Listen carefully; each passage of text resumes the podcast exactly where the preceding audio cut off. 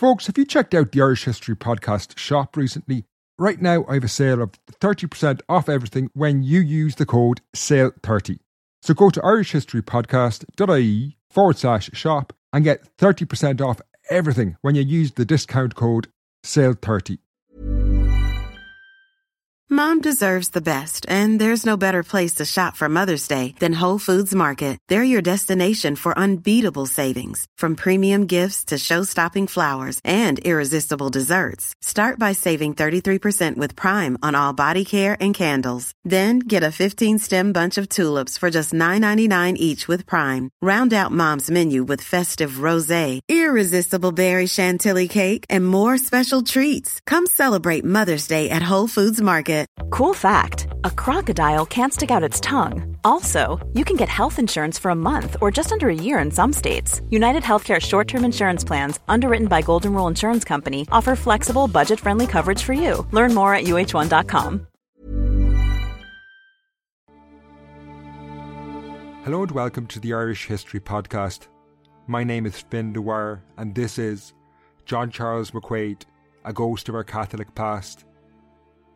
Through the mid 20th century, John Charles McQuaid, the Archbishop of Dublin, was one of the most influential people in Ireland. McQuaid has come to symbolise not only the power of the Catholic Church at the time, but also, for many, the abuse of that power. He exerted huge influence over successive Irish governments and was also in a position to censor what films and literature Irish people had access to. However, despite this enormous influence, McQuaid remains a somewhat elusive, even shadowy figure to many.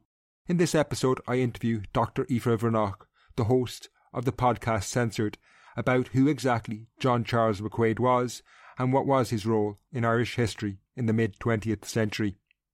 This is the final episode of the show in 2020. Thanks to everyone who's tuned in throughout what has been a very strange year, to say the least. I would particularly like to thank all of you who have supported the podcast on Patreon or through my website. Back in March, when the pandemic began, I was genuinely fearful the show might not survive the economic fallout, but thanks to your generosity, we've not only come through 2020, but I've also been able to draw up an exciting plan for 2021. On February the 1st, the series on the War of Independence begins, and this will be my largest project to date. This 24 part podcast series will be released weekly and adopt a similar structure to my series on the Great Famine by telling the story of the conflict through the lives of those involved. While this series starts on February the 1st, the show will return on January the 11th with a mini series about emigrants in the US. Tune in in early January for that. Now to the interview about John Charles McQuaid with Dr. Aoife Bhreathnach. You might remember Aoife was on the show earlier this year in the episode From Cork to Bermuda An Irish Woman's Life in the British Army. Now, while many of you are probably already listening to Aoife's podcast Censored, I asked her to explain it because it's a really fascinating show. The podcast Censored that I'm running is about books that were banned by the Irish censor, and they were banned forever eh, in Ireland. And these books are banned because they're either indecent or obscene, and they're the two words from the legislation. And it's just great fun seeing the different range of books that come up and why they were banned. We we don't know why they were banned. That's the whole point of the podcast. It's a guessing game. It's like retrospectively trying to work out why the censor banned the books. They didn't actually have to tell anyone why they banned. They didn't have to give detailed reasons, so nobody knows. Um, so it's just historical guessing game, really. Don't forget to check out Censored and subscribe at the end of the show. Now to John Charles McQuaid. Aoife started by explaining who exactly McQuaid was. John Charles McQuaid is really famous as Archbishop of Dublin. Um, and he's known, I suppose, now as the biggest bogeyman in Catholic Ireland in the 20th century. But he was born in Cavan in 1895, and he went to primary school in Cavan until he went to secondary school in Dublin. Um, and after he finished his education, he entered the Holy Ghost Fathers, who had educated him in Blackrock College. And so he progresses to become a priest in 1924 and subsequently teaches in Blackrock College. There's a very famous anecdote that he was teaching Eamon de Valera's son, Vivian de Valera, and actually brought him into the into his office to have a conversation with him and was showing him the newspaper. And in the newspaper, there are these ads for various either uh, medicine like cod liver oil or clothes. And the clothes and the medicines have little sketch portraits. And apparently, McQuaid pointed out that the sketch portraits of the ladies' clothing was potentially indecent and, you know, needed to to be censored. And these are just pen portraits of people in clothing, but there is a suggestion of the female body within them. And so he's he's pretty uptight about things like that.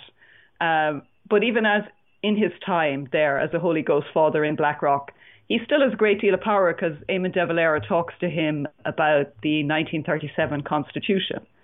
So even when he's not a very powerful member of the hierarchy, he still has great influence over the foundational document of our current Irish state. The fact he enjoyed influence at what was an early stage in his career surprised me, and I asked Aoife why this was the case. She identified his role as a teacher in Blackrock College as being central to this. Uh, Eamon de Valera is himself an alumnus of that school, and his children are going there. So there's that personal connection. Um, there's no doubting that McQuaid is an extremely clever person, and he's a very able uh, administrator and very sharp. So he has both the the ability that De Valera would see, and also he's a personal connection, and it's a handy representative of a church voice. And De Valera would have been quite eager to see what a church voice would say about his constitution. McQuaid became Archbishop of Dublin in 1940, and Aoife explained why this position in particular made him an incredibly powerful figure. So he's made Archbishop in 1940. Um, and one of the things that his one of his brothers said is the first person he told was his mother. He wrote a letter to his mother to say that he had been appointed. Uh, I have seen people say online in kind of casual throwaway comments that De Valera asked the hierarchy to appoint McQuaid as as Archbishop. I think that's quite a preposterous suggestion in that I don't think De Valera or anybody can tell the Catholic bishops what to do, and more to the point, what Rome would like to do. Um, so it's not as close as a relationship as that. It's not that easy to stereotype.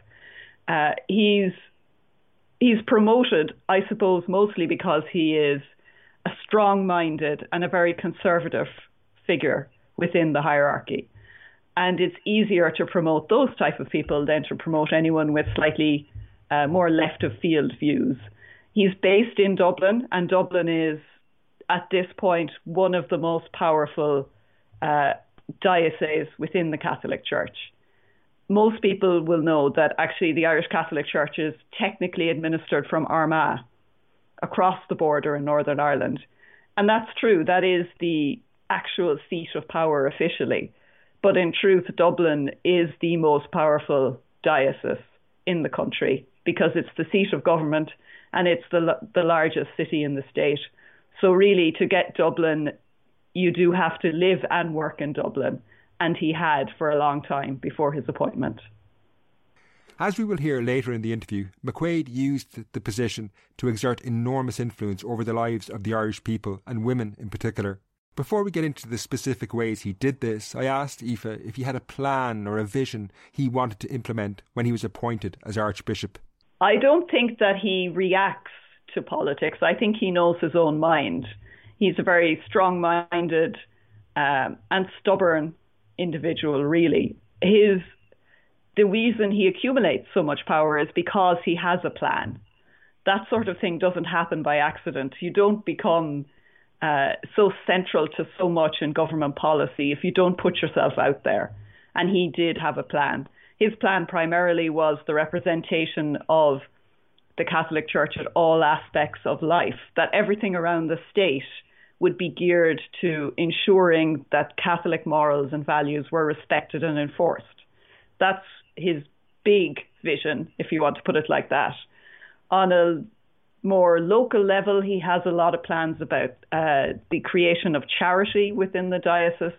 So he does do a lot of work in creating new structures within the diocese to administer funds to people in need. So he has plans on his local diocesan level, but on a more general level, uh, on the progress of the Catholic Church and its place within the state and within the society. As Archbishop Aoife explained, his power derived in part from the fact that he operated a network of informants. This allowed him to adopt a proactive approach in intervening in issues he did not like or agree with while they were still only being planned. Indeed, this led to one of his more notorious interventions in Irish life when he stopped Tampax tampons being sold in Ireland. McQuaid ran quite an extraordinary network of information that he funneled uh, from all sorts of different people and different organizations that he received the end products of. So he's like, if you want to use that metaphor, he's like the spider at the center of the web. There's a lot of information comes his way. And he marshals all sorts of organizations that people may know but don't know were feeding information to McQuaid. Say, for example, the Knights of Columbanus, which are a lay organization. And it's mostly, it, it is an all male organization and it's very middle class. And these are men who are teachers, school principals, bank officials, civil servants, working at all those kinds of levels of managerial and administrative power in Dublin and in Ireland, in fact. So he uses that sort of organisation to acquire information on what's going to happen. And one of the most notorious ones that he does is in relation to Tampax in 1944. And it seems like a hilarious story. He learns that Tampax is about to be sold in pharmacies in Dublin, where it hadn't been sold for a number of years. And so he exercises his authority to prevent it being sold because he believes that Tampax, you know, is bad for women in some some way because of course maybe they might like using a tampon or something like that. I mean, it's very it's very ridiculous it makes no sense now. And it seems just kind of silly. You're like, really? He objects to Tampax? But of course, it has profound effects on women's lives. But apart from that, that story shows that the information he received about the pharmacy was funneled through a doctor who was a member of the Knights of Columbanus. And as a senior member, as a senior knight, he had been told that by someone else. So you can see how it all filtered through to McQuaid he wouldn't have known about Tampax in pharmacies until they had arrived if someone didn't tell him that they were planning to be sold. And I think that makes that silly little story that we can all laugh at and be like, oh, so sad that anyone would object to Tampax. The point isn't that he objected to Tampax. The point is that he knew what pharmacies were about to sell and he was able to stop them selling it. The only reason he knew is because someone told him. And that's, I think, the story about incidents like that. They're very revealing and they show the power that he could have because he had a lot of information. His opposition to something called the mother and child scheme is often cited today as an example of his conservatism. Aoife explained what exactly this was and how McQuaid intervened. So, the mother and child scheme was trying to extend maternity care to postnatal women. Uh, maternity care available on the state, that is. Of course, if you were a private patient, you could always pay for anything you wanted. But this was to extend a social welfare maternity care to women uh, six weeks after birth, that they could go to a doctor and receive care for themselves and the infant six weeks after birth. Seems a relatively uncomplicated kind of thing, and also would be very useful in trying to reduce the infant mortality rate, which at this time, uh, Noel Browne came up with the scheme in 1950, 1951.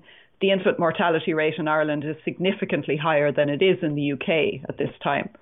So children are dying very young in a way that they didn't have to in other countries. So it seems like a great idea to reform this. But it runs into opposition almost immediately and one of the most important opponents of it is, in fact, the medical profession who don't want the system to change because it allows women to make a choice of their doctor. And there's always this conflict between public and private practice in the Irish medical system, and this is one of the first big fights over it. McQuaid takes the doctor's side and backs their opposition He is himself a doctor's son, so you can see that there is a personal connection there. But on a broader level, he doesn't want the state being involved in people's personal lives too much. He has this belief that, you know, the state should be as hands off as possible and that in social service terms, the church is the best one to deliver social care in any matter. But I think particularly anything to do with reproduction is just going to press all his buttons. There's always a deep anxiety within the hierarchy that women will get control of their bodies and that they will make decisions about their reproductive care. And that's their constant fear and their lodestone throughout the 20th century. I mean, at this point, there is no freely available contraception.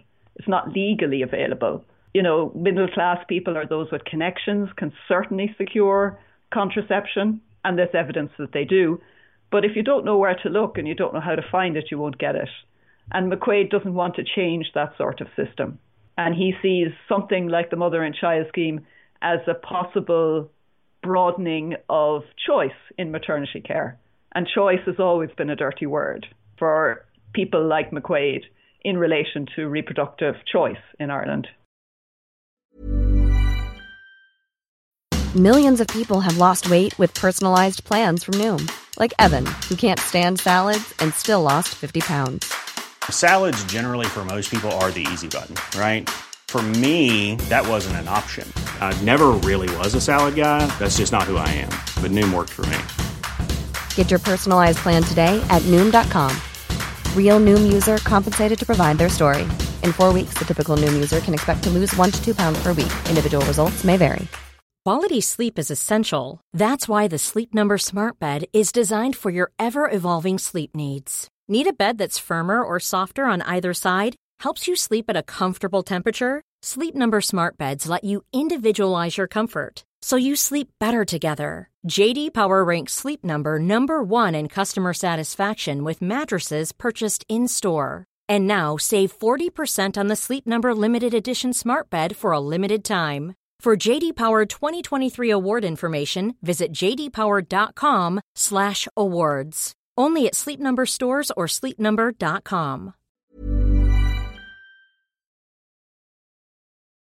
Both his opposition to the mother and child scheme and tampons raises questions about his general attitude to women. There's no doubt that women were heavily discriminated against in general in Ireland in the mid 20th century, but I was curious if McQuaid shaped these attitudes, or rather that he was shaped by what were already existing views. I think McQuaid is an important enforcer of the attitudes towards gender and towards sexuality. And he's a very powerful and influential figure in disseminating these ideas. But he certainly isn't the architect of those ideas. They have existed, they existed long before the state.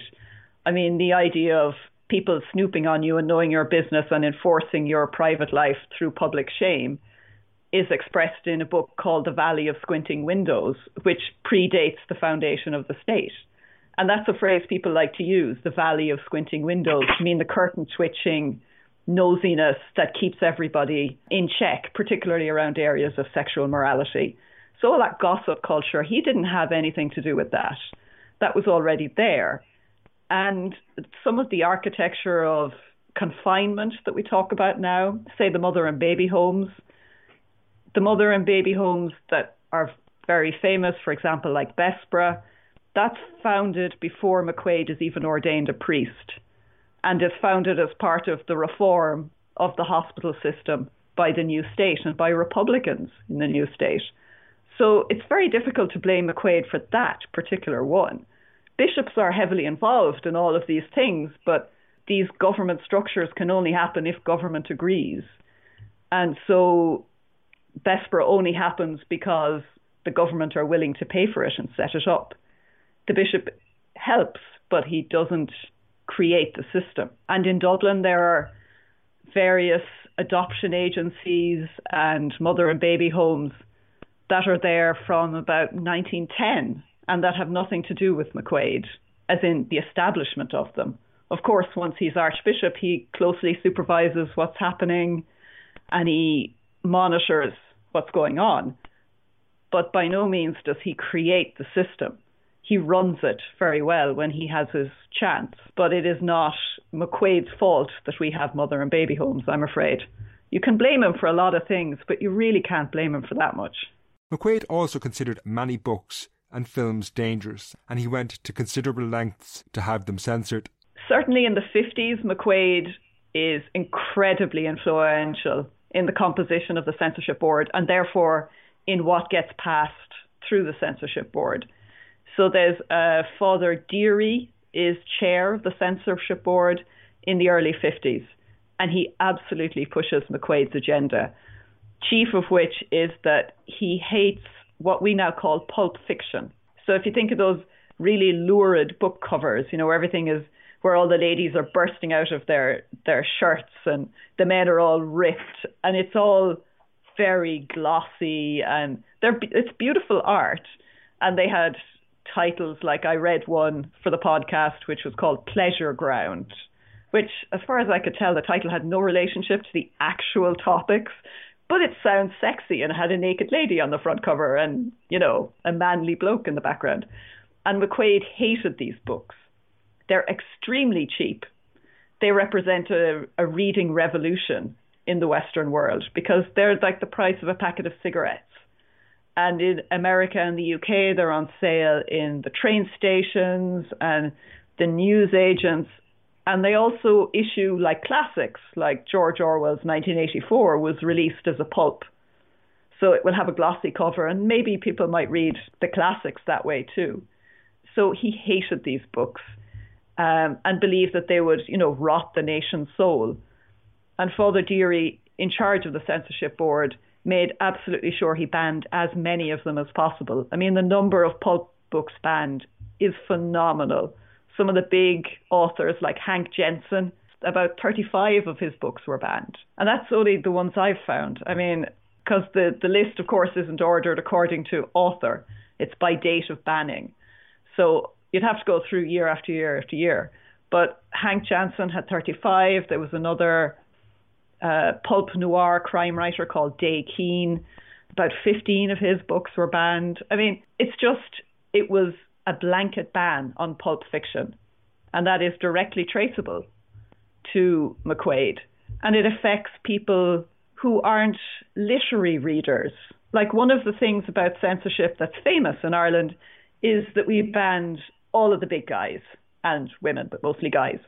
You know, we banned Beckett, we banned O'Faolain, we banned O'Connor, we banned one or two Joyce, you know, like the really famous works. But a lot of people don't read big books and they don't read very serious literature, but they will read cheap throwaway fiction for the laugh. And so by banning all of these cheap books, he meant that people who just wanted to read for pleasure, for diversion, for no great, you know, moral or artistic endeavor, they couldn't get those books. So you could say legitimately that it, it stunted the reading habits of generations of people who were not elite readers. McQuaid's power derived from the fact that he was a Catholic prelate. However, this begs the question how he related to the rest of the Irish population who were not Catholic McQuaid's attitude to people who aren't Catholics is that they should really be as insignificant as possible, I think, in his conceptualization of what the Catholic state is trying to do. A state that takes account of the Catholic Church. Now, at the same time, every time the state takes account of churches, it often adds in a rider, you know, that we also include Protestant churches in this. Um, so, for example, legislation around adoption, uh, it was that, you know, Catholic children couldn't be adopted by non Catholics. But it was also then included that Protestant children or other children of Protestant mothers couldn't be adopted by people who weren't Protestant. So both sides are attempting to, you know, cover their backs in this.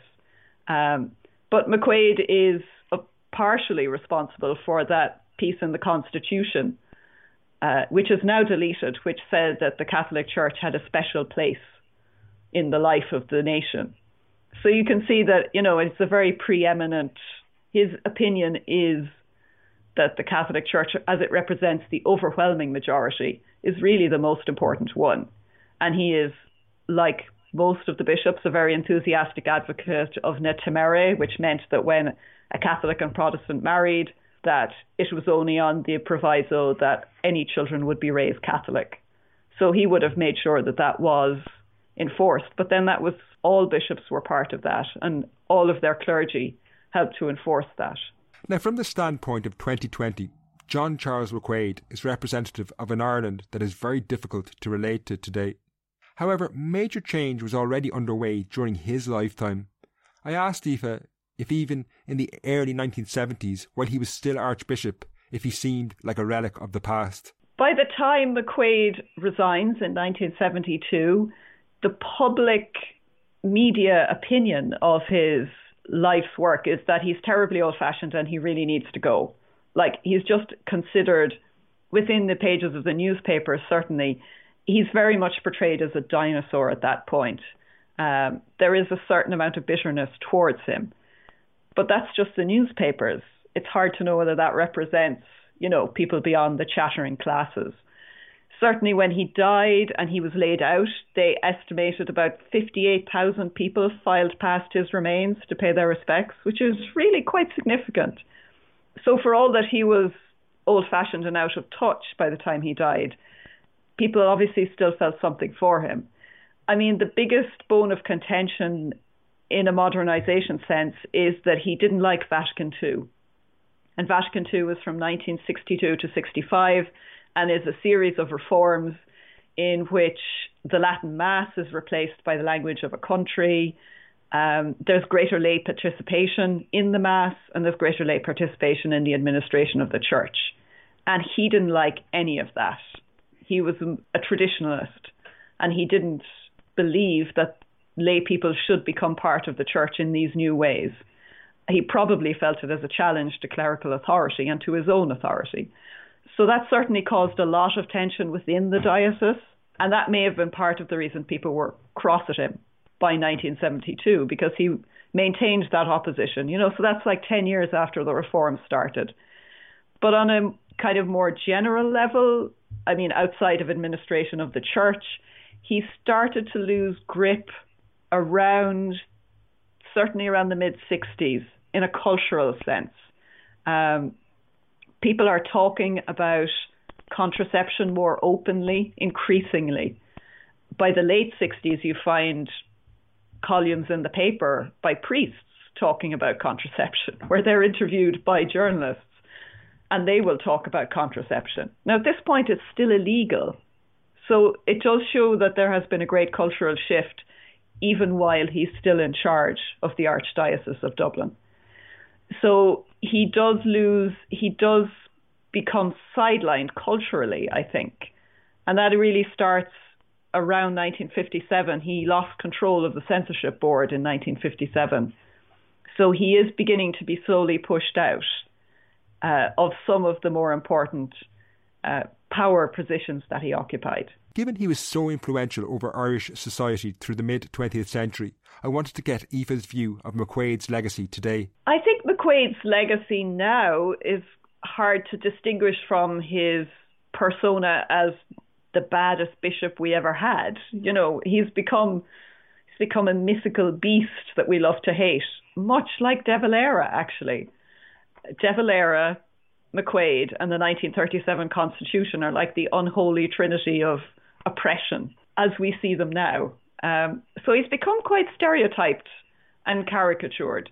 Not that he wasn't, in his own way, quite an arrogant and sanctimonious individual. I'm not saying he was a nice person, but I do think we have tended to overstate his great power um, and to conceal how that power came from. And it came from everybody who gave it to him. I mean, one of the things that McGahern, John McGahern, said, and he was a victim of McQuaid in a censorship row, he said, We get the church we deserve.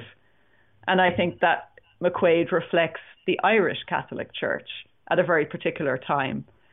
Certainly, when he died, there was great changes happening within the church, and so his legacy at that time was maybe less obvious in that caricatured sense.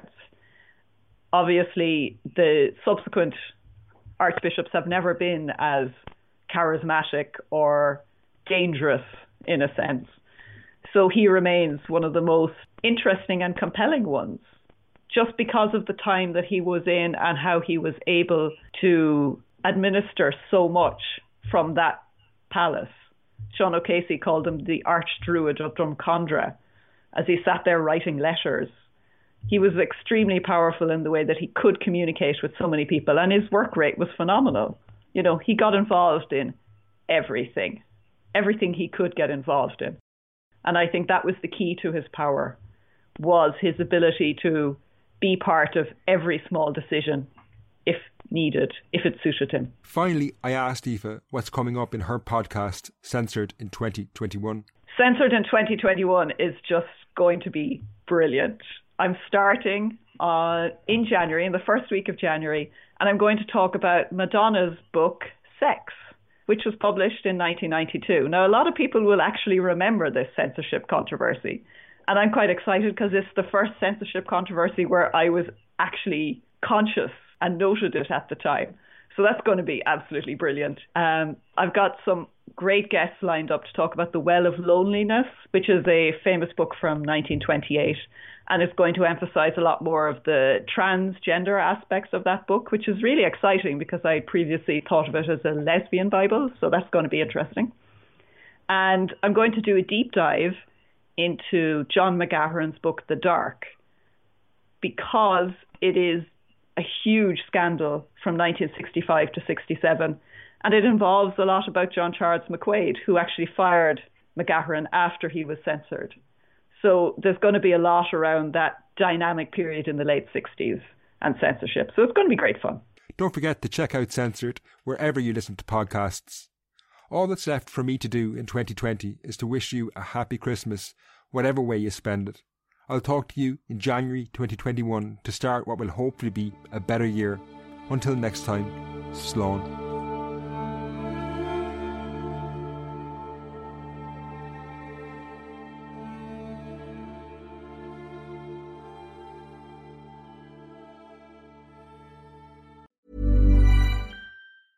Mom deserves the best, and there's no better place to shop for Mother's Day than Whole Foods Market. They're your destination for unbeatable savings, from premium gifts to show-stopping flowers and irresistible desserts. Start by saving 33% with Prime on all body care and candles. Then get a 15-stem bunch of tulips for just $9.99 each with Prime. Round out Mom's menu with festive rosé, irresistible berry chantilly cake, and more special treats. Come celebrate Mother's Day at Whole Foods Market.